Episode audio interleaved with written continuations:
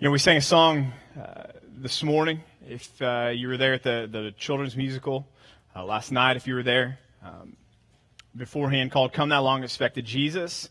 We sang it again tonight, and it's one of my favorite Christmas hymns, if you will. Uh, in that, that first line, Come Thou Long Expected Jesus. If you think back to first century Israel, right before the time of the birth of Christ, you had Israel on pins and needles waiting for the coming of the Messiah. You had had 400 years of silence from God that from the time of the, the last prophet had spoken to the people of Israel to the time that Jesus came on the scene, there was 400 years of just wondering, okay, God, what are you going to do? When are you going to speak? When are you going to, to send the Messiah, the deliverer, the one that we've been waiting for and looking for and longing for? And in that time, and during that time, Israel had been exiled and Israel had been brought back, and then Israel had been in the, the promised land and, and in the, the nation of Israel and in Jerusalem again, but yet under the oppression of foreign leaders, specifically at this time of Roman leadership. And so they had developed this idea that the Messiah that they needed was going to be a political Messiah, was going to be a military Messiah, was going to be a Messiah that was going to come in and, and knock some heads together with the Romans and reestablish Israel as the true political power that the, the world once recognized it as under the reigns of David and Solomon. And so they were looking for that type of Messiah. So we can't necessarily blame them when we see that though they were singing in them, their minds, Come thou long expected Messiah, Christ, anointed one. When Jesus came as a baby, they totally missed him. They totally missed him. And then as Jesus grew up and as Jesus was a, a, gentle leader, the scriptures say that he wasn't even going to, to break a reed. And as Jesus was a, a humble leader, as Jesus was not anything to, to look at and behold, as Isaiah 53 talks about. And then certainly as Jesus was arrested, was betrayed by one of his own followers, which would have been an, an incredible sign of weakness from a leader. When he's arrested, when he's brought before Pilate, when he's sentenced to death on a cross, when he's hung on a cross in between two criminals, criminal stripped naked. Certainly, everybody was looking at that and watching that and saying, This man is certainly not the Messiah that we've been waiting for, that we've been expecting. And, and quite honestly, they were right. He wasn't the Messiah that they were waiting for and that they were looking for and that they were expecting, but he was the one that they needed, and he's the one that, that we needed. We needed him to come the way that he came, and we're going to talk about why tonight. But as we're sitting here, and, and we'll come back to this in a little while, you know, we need to be singing that same song, Come Thou Long Expected Jesus, not looking back to his first appearance, but now, as believers in Christ, we're in the same position of first century Israel. We're waiting for Christ. We're waiting for the Messiah. We're waiting for him to return. And so we're really in the same boat. But what do we need to be doing while we wait for him to return? That's what we're going to talk about tonight. But as we get into this, I want you to think about what the greatest bit of news that you've ever received is for me, from an earthly perspective at least, it was when uh, I was in college. And uh, after the, the first time in my book, second time in Amanda's book of us meeting, uh, you can ask her about the discrepancy there. She, uh, I, I, called her up because I, I, saw her at this this uh, function again in college. Have I said that this is a great time of life to find somebody to date and end up falling in love with and marrying? Because it is. I saw her the night before this back to school bonanza thing, and, and she was a fox, and I was sitting there going, you know what? Somebody else is going to call her up and ask her out if I don't, so I need to do that. So I called her up and asked her out, but I called her landline in her dorm room and left a message thinking, okay, she'll get back to me, whatever. Like two weeks went by, nothing, right? Nothing. And it, I, have been rejected plenty of times in my life. So I was no stranger to rejection, but every other girl had at least had the common decency to just give me an awkward look or say no, right? So what, every time I walked by Amanda on campus, she would like smile at me and wave at me. I'm going, what are you doing? This is insane. Just what? Just leave me alone. You didn't return my call until finally, and here's where it comes to the best news I'd ever received. She called me and she said, Hey, I just got your voicemail. This is like two weeks later. I just got your voicemail. I had lent my phone to my roommate, who that roommate would plague us for the rest of our dating career, by the way.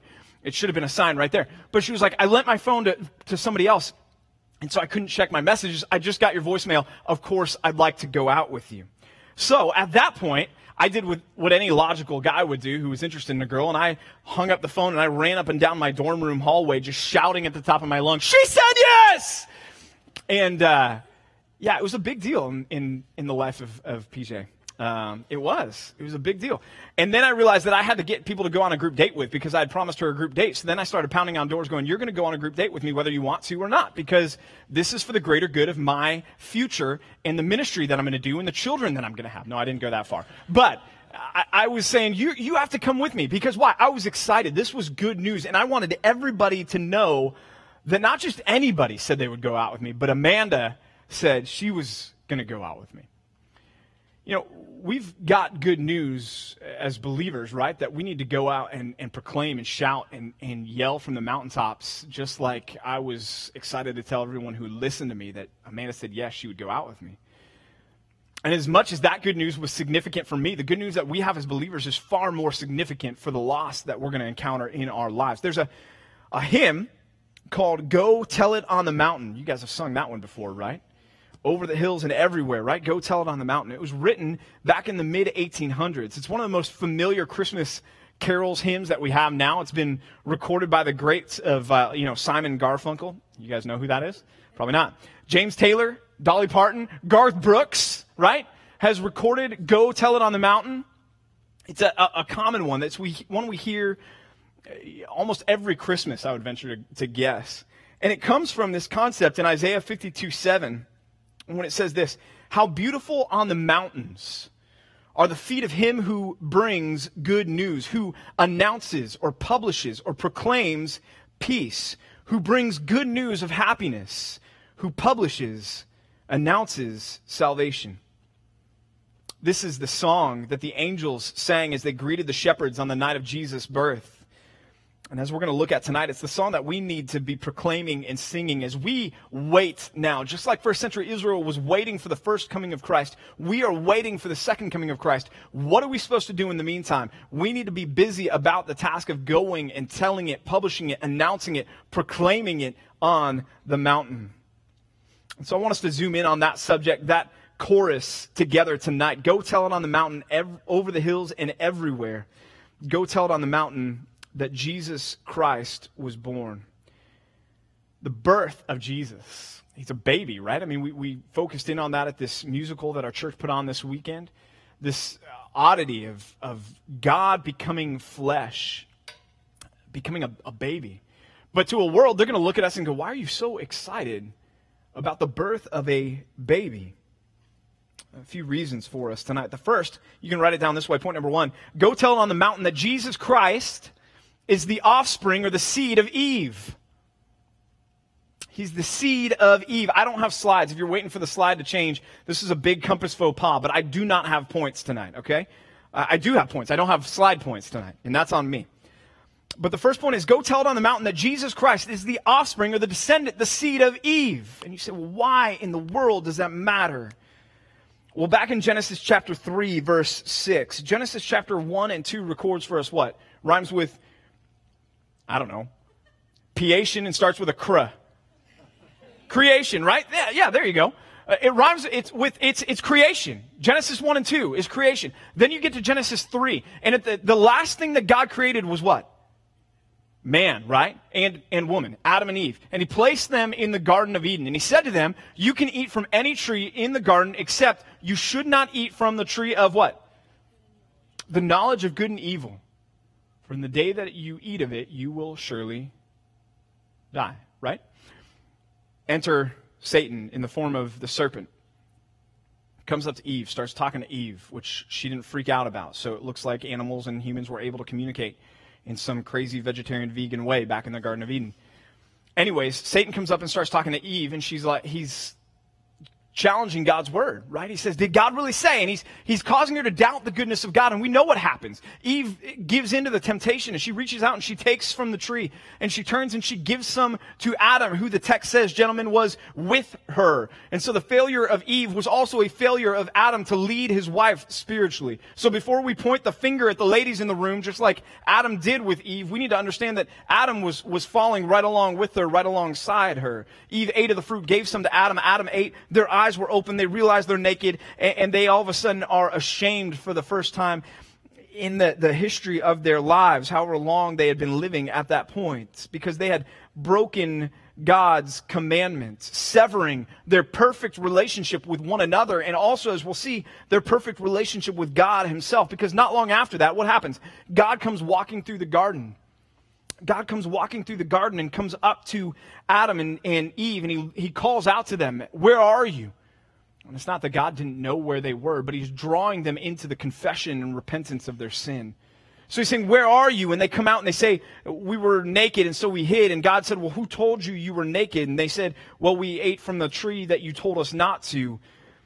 And then God begins to dole out the consequences for their sin. And there's consequences to Eve, there's consequences to Adam, there's consequences to the, the ground that was going to cause a, a, hard life for them and a hard life of labor for Adam, that work was going to be difficult and, uh, and wearisome. But then the, the greatest consequence that they faced was they were banished from the Garden of Eden. And that banishment from the Garden of Eden was a, a tangible picture of the separation from God that sin creates. Because it was in the Garden of Eden that Adam and Eve had had perfect union and fellowship with God for every day that they knew. And yet, after they sin, God said they can't stay here. And so he banishes them. He kicks them out of the Garden of Eden into a strange place, into a foreign place where they were going to have to work hard, where they were going to be exposed to the elements, where they were going to be away from the presence of God. And that's the thing that our sin does for every single one of us. It causes that separation from God. And so as we read Genesis chapter 3 verses 1 through 6 and then all the way through about verse 13 or 14, it should create in us a feeling of helplessness if we're there with Adam and if we're there with Eve, it should create in us a feeling of just dread. You guys are young enough that I'm sure you remember your mom and dad or your grandparents giving you a, a punishment. And I'm sure you remember sitting there and listening to them talk to you about how what you did was wrong and then begin to explain the consequences. And there was this pit in, in your, your, this feeling in the pit of your stomach of just, oh no, this is not going to go well.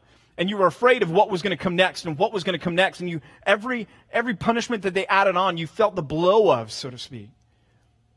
Well that's adam and eve as they're listening to god unroll the consequences of their sin realizing man we cannot undo what we did and then they're banished from the garden. They're banished from the presence of God. It's a feeling of helplessness. If you were with us this morning at the 9 a.m. service, Pastor Mike told the story, uh, and I never thought Pastor Mike would use a Travis Pastrana illustration from the pulpit, but he pulled it out this morning about when, when Travis Pastrana jumped out of a plane without a parachute on to, to uh, promo Red Bull or something, and, and he's, he's skydiving without a parachute, jumps out of the plane, he's drinking a Red Bull on the way down, but he has no parachute. And Pastor Mike made the comparison to that's us apart from God because of sin. And that's Adam and Eve in the garden feeling that helplessness going, man, if I don't have somebody to rescue me, somebody to save me, I'm going to die. There's no ifs, ands, or buts about it. This is grave. This is as grave as it can possibly get.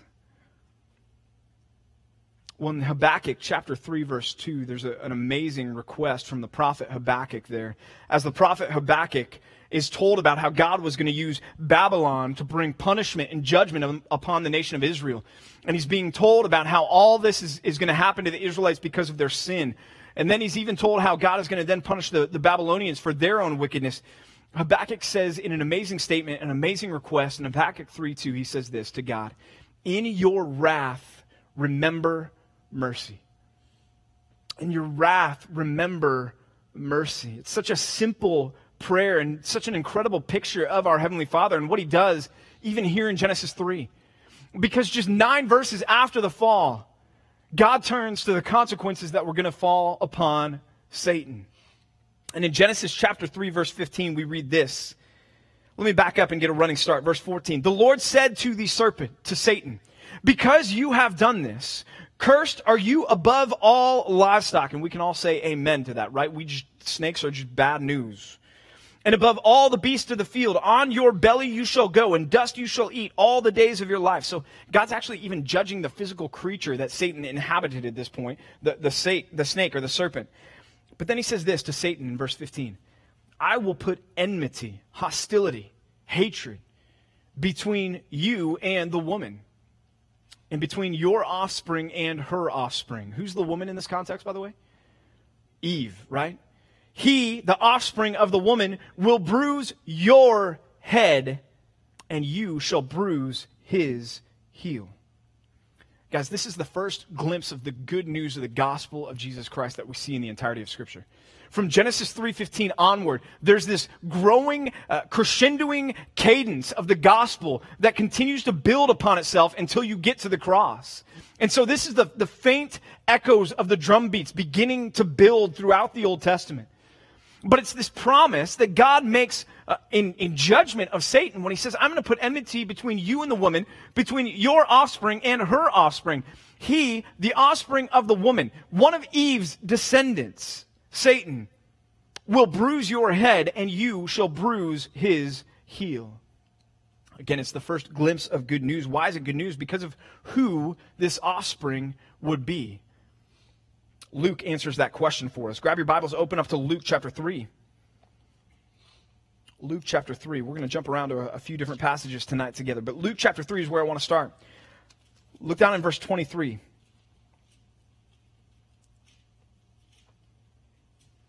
You might see a, a header there, or maybe it's off to the side in your Bibles, the genealogy of Jesus Christ. You're like, oh, great, this is a, an awesome Christmas message, Pastor PJ, a genealogy. No, it is. And here's why because this genealogy isn't just any genealogy, it's the genealogy of Christ, as I just said. But it's pretty spectacular. Let's, let's look at it for just a second. Verse 23 Jesus, when he began his ministry, was about 30 years of age, being the son, as was supposed, of Joseph. He was the adopted son of Joseph. But then look down in, in verse uh, 31 verse 31, it says this that he was a descendant of then uh, the son of Joseph, the son of John, Jonam, the son of Eliakim, verse 31, the son of Melea, the son of Menna, the son of Mattatha, the son of Nathan, the son of, who's that next line? David. So he's a descendant of David, the royal line, the promised messianic line. So Luke is announcing to his audience here that Jesus is a descendant of David. Okay, that's significant. The son of Jesse, the son of Obed, the son of Boaz. He goes on and on. And now jump down here uh, uh, to verse 33. The son of Abinadab, Aminadab, the son of Admin, the son of Arni, the son of Hezron, the son of Perez, the son of Judah, the son of Jacob, the son of Isaac, the son of Abraham. Wow, that's another massive name in the lineage of Jesus Christ. And we'll come back to that in a minute. The son of Abraham, the son of Terah, the son of Nahor. He keeps going. Now jump all the way down to verse 38. The son of Enos, the son of Seth, the son of Adam the Son of God. Luke takes Jesus and traces his genealogy all the way back to Adam, to the first man created. Why is that significant? Well, if Jesus is a descendant of Adam, then he is also the offspring of, rhymes with Steve, starts with an E, Eve. He's also the offspring of Eve.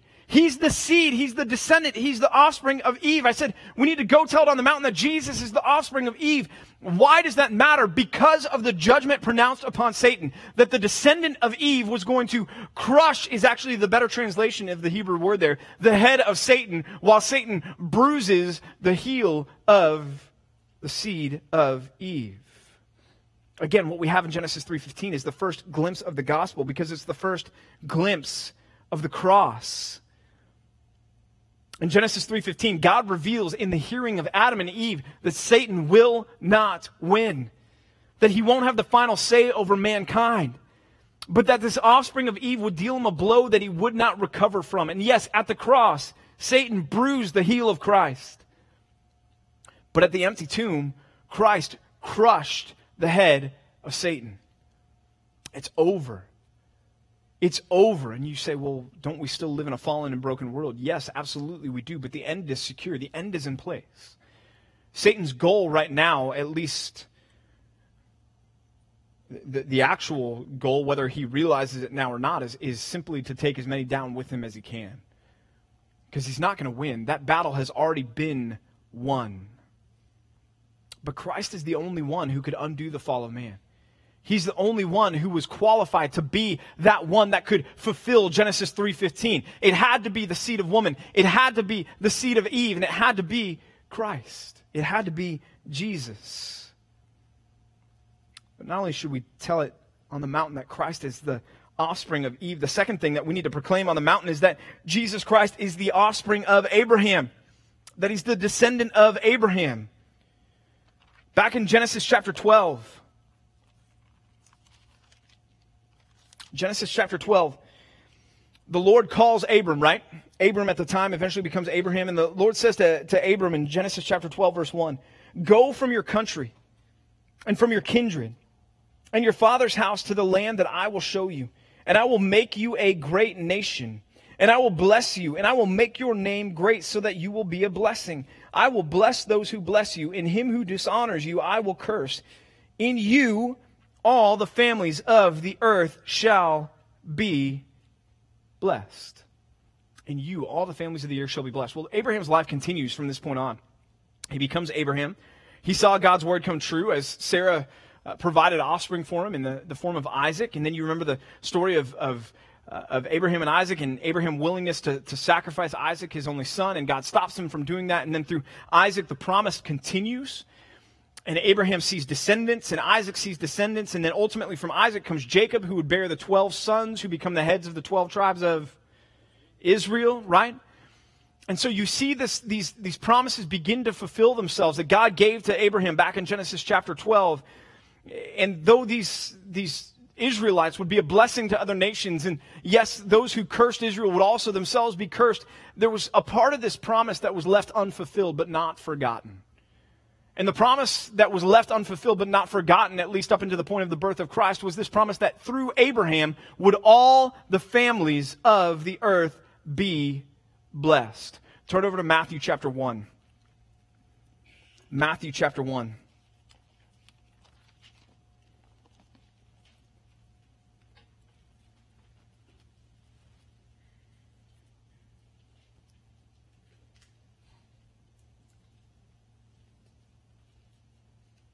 Matthew chapter 1, verse 1, the book of the genealogy. Oh, great, another genealogy. The book of the genealogy of Jesus Christ, the son of David, the son of Abraham. Do you guys know the, the audience that Matthew was writing to? Jews. He's writing to a Jewish audience. And so he opens up by saying the genealogy of Jesus Christ, the son of David. That's significant to a Jewish mind, isn't it? Right? Because immediately their, their Messiah radars would have started pinging. Okay, descendant of David. He's qualified for the Davidic throne, the messianic role. But then, even more than that, he goes through the son of Abraham. Why would he include Abraham right there in the introduction? Because he's driving their minds back to Genesis chapter 12, specifically Genesis chapter 12, verse 3. See, what we find in the birth of Jesus, the descendant of Abraham, is that he is the one through whom all the families of the earth would be blessed. And maybe you say, well, Pastor PJ, how do you how do you know that? Couldn't that just be coincidence that Matthew wanted to go there? Well, maybe. But let's make it more plain. Turn over to Galatians chapter 3. Galatians chapter 3. Let's pick up in verse 7. The Apostle Paul, writing here, says, Know then that it is those of faith who are sons of Abraham. And the scripture foreseeing that God would justify the Gentiles by faith, preached the gospel beforehand to Abraham, saying, In you all the nations of the earth will be blessed. So then, those who are of faith are blessed along with Abraham, the man of faith. Did you catch that? In the scripture, foreseeing that God would justify the Gentiles by faith, preached the what? Gospel beforehand, the good news beforehand to Abraham, saying, In you shall all the families of the earth be blessed. This promise that made to Abraham is the gospel in its infancy. It's the next cadence of that drumbeat, of the, the prediction of the coming of Jesus, sounding throughout the, the Old Testament.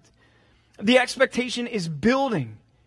And Jesus is the one, the descendant of Abraham, who would fulfill this promise. Well, how do we know, even in Galatians chapter 3, verses 7 and 8, that this is talking about Jesus. Jump down to verse 10 in Galatians 3. 10 through 14. It says this, For all who rely on the works of the law are under what? A curse. For it is written, Cursed is everyone who does not abide by all things written in the book of the law and do them. Now it is evident that no one is justified before God by the law, for the righteous shall live by faith. But the law is not of faith. Rather, the one who does them shall live by them. Christ, here it is, Christ redeemed us from the curse of the law by becoming a curse for us. For it is written, Cursed is everyone who's hanged on a tree, so that in Christ Jesus the blessing of Abraham might come to the Gentiles, so that we might receive the promised Spirit through faith. So that in Christ Jesus, the blessing of who? Abraham might come to the Gentiles. What blessing of Abraham? Genesis 12, 3. In you will all the families of the earth be blessed. Do we have any naturally born Israelites in the house tonight? No.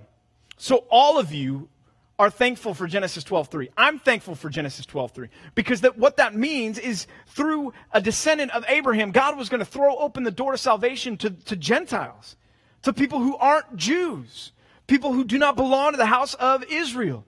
And he was going to do that through Christ. Will all the nations of the earth be blessed? Again, this is another crescendo of the, the drumbeat, of the prediction of the coming Messiah sounding even in the Old Testament. Genesis 3.15 with the promise that Jesus would crush the head of Satan. Genesis 12.3 with the promise that through Christ will all the families of the earth be blessed. See, the fall of, of man, guys, our helpless estate that I talked about earlier, it didn't catch God off guard. He wasn't sitting there going, "Oh man, what do we do now?" Okay, let's let's get the Trinity together for a holy huddle. Let's find out what we're going to do. How are we going to respond to what they did? Did you see how bad they screwed up? Did you guys see that coming? No, that, that wasn't it. In fact, in Acts chapter 2, Peter says that Jesus was ultimately delivered over to be crucified according to the definite plan and foreknowledge of God. You know, it's popular today to say that there's an Old Testament God and there's a New Testament God. That's nothing but a lie. Because from the Old Testament, from nine verses after the fall, God has the gospel in view. God is, is promising the coming of Christ in Genesis 3.15. God is promising the coming of Christ in Genesis 12.3. He's, he's paving the way. He's laying it out there. And really, that's why the, the Apostle Paul, and that's why it says in the Old Testament that Abraham believed God and it was credited to him as righteousness. What was he believing but the promise that God gave him and that Paul called the gospel back in Genesis chapter 12? That through one of the offspring of Abraham, all the families of the earth would be blessed. so we need to proclaim that Jesus is the descendant of Eve, Jesus is the descendant of Abraham. But finally, this morning, point, tonight, point number three is this and this is probably the biggest one. We need to, to go tell it on the mountain that Jesus is Emmanuel, God with us. Jesus is Emmanuel, God with us. Even think about the name Jesus. I was talking about this with my son, Joshua. Joshua is the Old Testament form of Jesus, right? Yeshua. What does the name Yeshua mean in the Bible? God saves. Now think about the angel showing up to Mary and Joseph. Says to, to them, You shall call his name Jesus. Now, was Jesus the only Jesus running around Nazareth and, and Bethlehem in the early days? No, there would have been plenty of other Jesuses. It was as common as the name Joshua is for us today. All right? Here's what makes the name Jesus significant to Jesus. The angel kept going and he said, For what?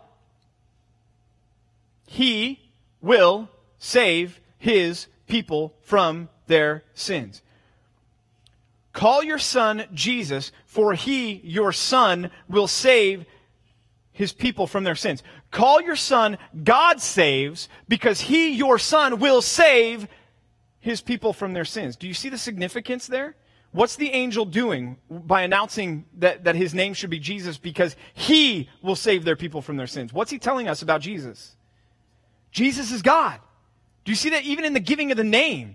It's not just that give him the name Jesus because it fits what he's going to do. It's give him the name Jesus because all these people are running around like Jesus out here saying, God save, this is God, and he will save, so this is the name that fits him. Call him Jesus.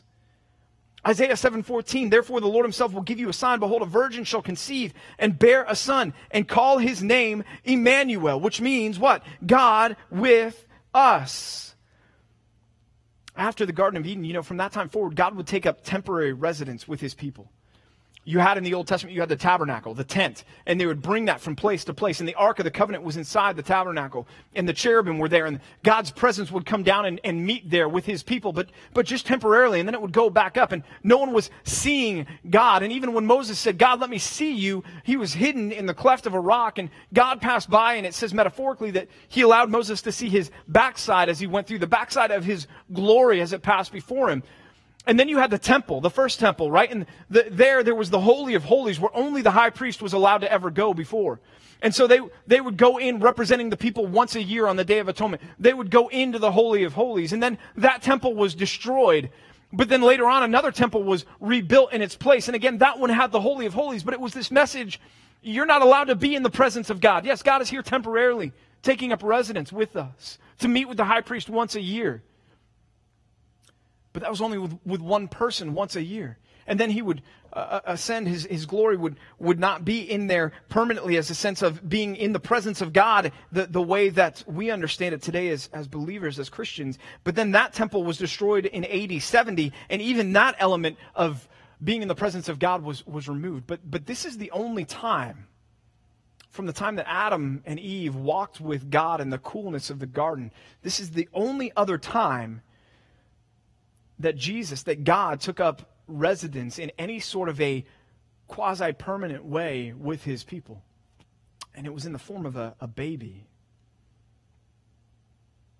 A baby. The one whom John says in John chapter 1 in the beginning was the Word and the Word was with God, and the Word was God. He was in the beginning with God. All things were made through him, and without him was not anything made that was made. In him was life, and the life was the light of men. And then it says in John 1:14, and the Word became flesh and dwelt among us. That's John's birth story right there. One, John chapter 1, verse 14. The Word became flesh and dwelt among us. We know from Matthew's account, from Luke's account, what that looked like with the inn and, and Mary and Joseph and the baby and the, the animals and the wise men showing up later when he's a toddler. And then you've got the, the shepherds and, and everything. We know the, the whole story there.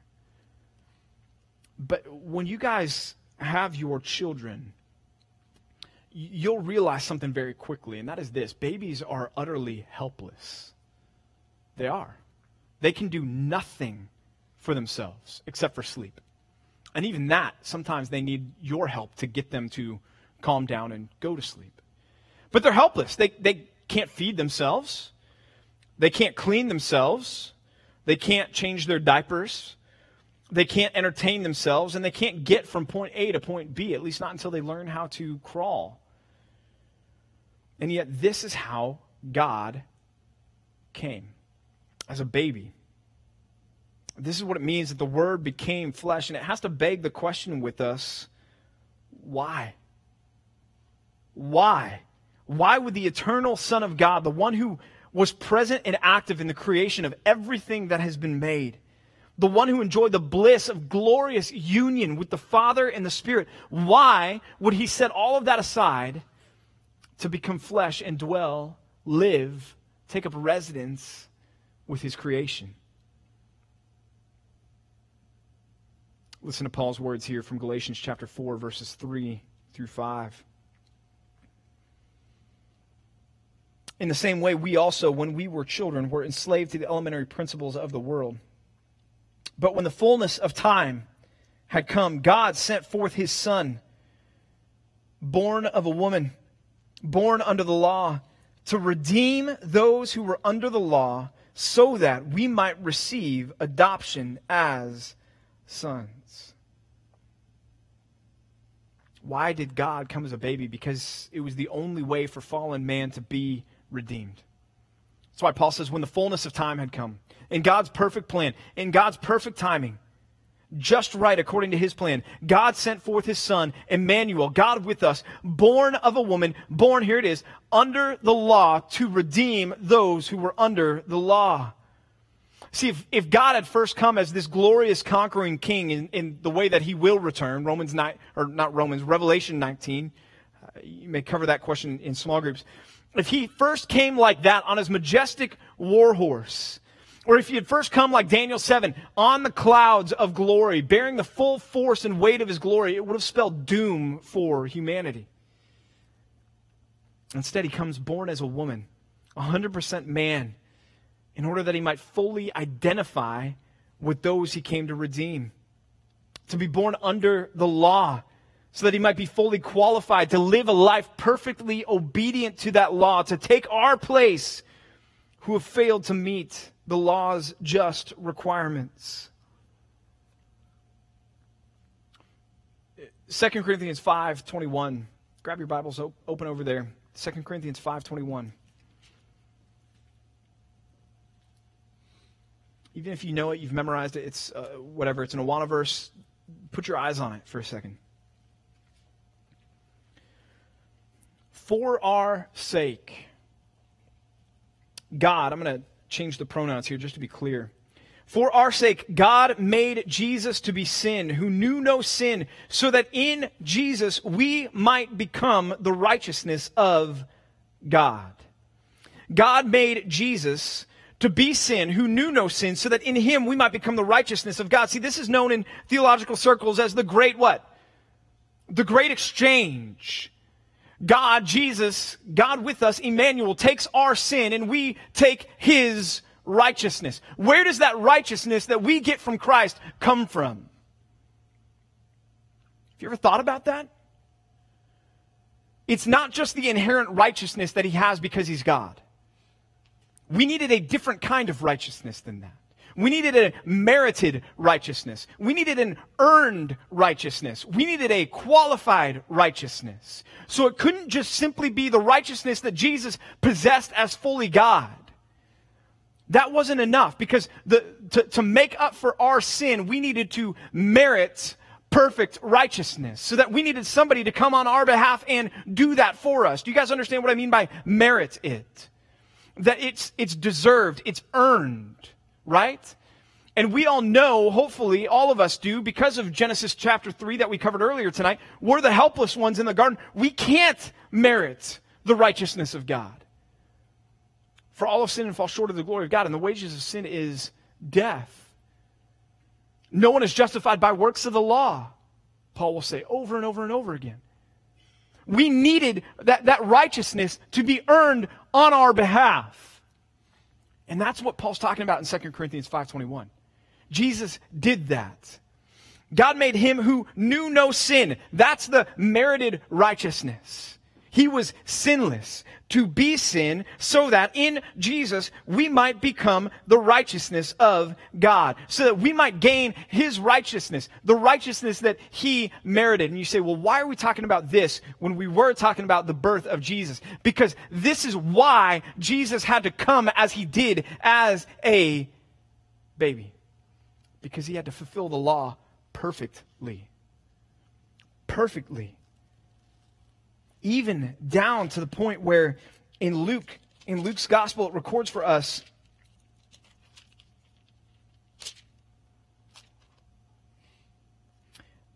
Luke chapter 2, verse 22.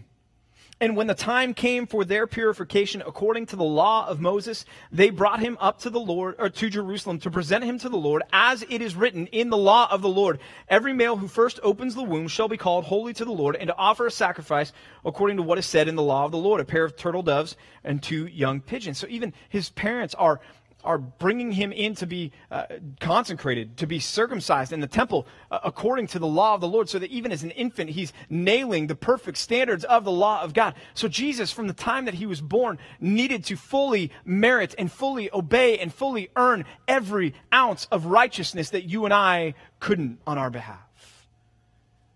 So that's why Emmanuel couldn't come as a full grown man and just go straight to the cross. He had to live a life obedient to God. He had to merit a righteousness for you and I to be able to receive in exchange for our sin. This is why the writer of Hebrews says that he had to come as one of us in Hebrews chapter 2 so that he might identify with us so that he could be the one who was tempted as we are and yet without sin. so that he could die on the cross in our place in exchange give us his full righteousness. And so praise God that he is Emmanuel, God with us. But not just is it amazing that he was with us in human form, but it's amazing that he was with us absolutely 100% God still. Jesus, for he, God, will save him, save them from their sins. So there's, there's evidence of his deity. Or even when so many times there's the situation where somebody's thinking something, right? And Jesus answers their thoughts. Have you ever scratched your head at that in, in the, uh, the, the Gospels when that happens? Why? Because he's demonstrating his deity there. I mean, he walks on water, he raises Lazarus from the dead. He claims it. He says, you know, I and the Father are one. Before Abraham was, I am. He's fully God. And you say, well, why does that matter? Because in order to fully satisfy the wrath of God on our behalf, he had to be fully God. To, in order to satisfy God's eternal wrath, he himself had to be an eternal sacrifice, an eternal being. And so we can say, thank God that he was Emmanuel, God with us. So, yeah, go tell it on the mountain that he's a descendant of Eve, that he's a descendant of Abraham, that he's God with us.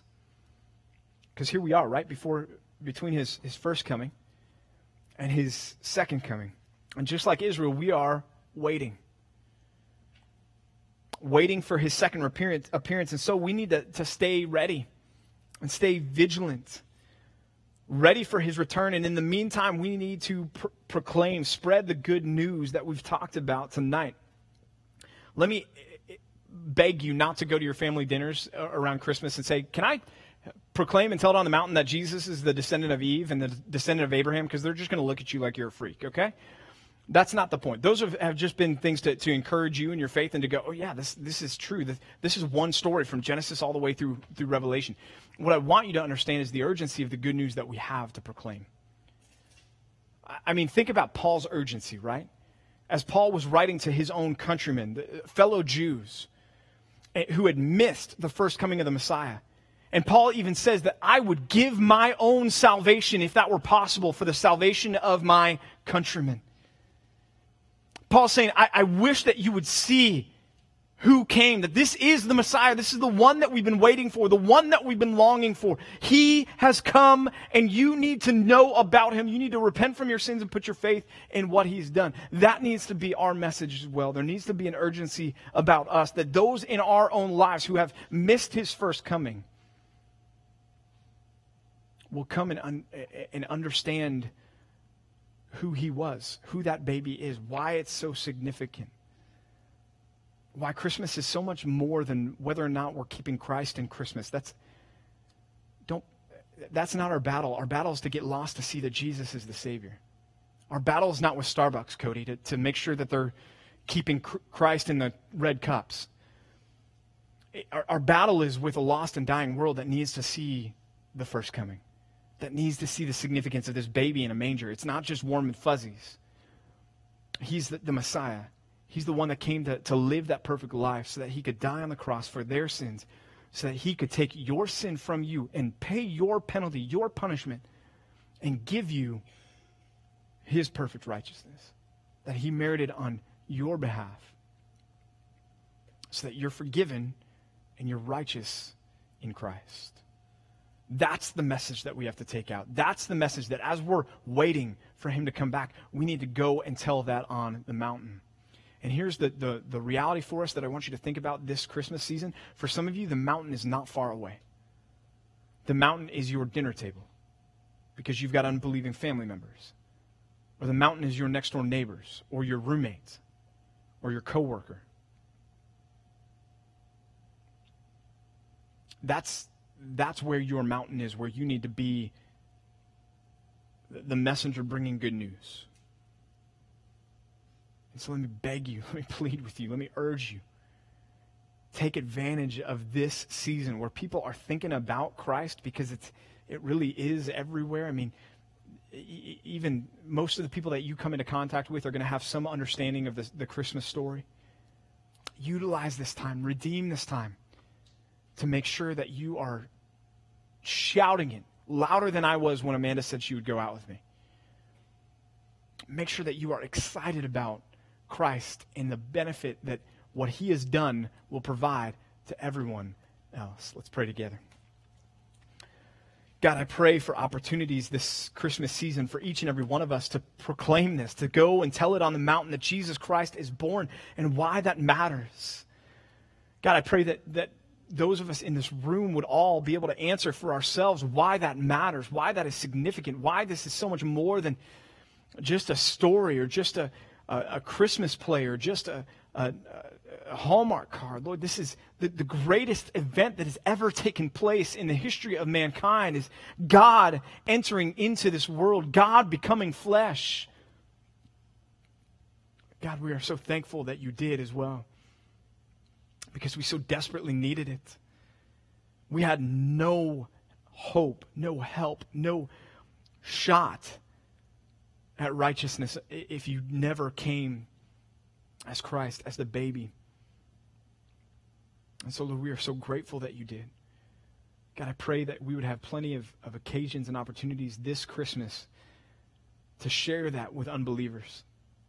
And I pray that we would start with the unbelievers that are in our immediate circles that we would continually go to them. And if we haven't gone to them yet, we need to go to them and say, hey, I've got something that I need to share with you because it is the most important thing that I could ever tell you. God, give these students the boldness to do that. These, give them the, the, the courage, God, to do that and, and the hope that in doing that they will see somebody that they love and they care about put their faith in Christ and be saved. God, we thank you that by your grace, we haven't missed the first coming. And so we right now, Lord, wait for the second coming and pray that we would be found faithful when you do return. We pray this in Christ's name. Amen.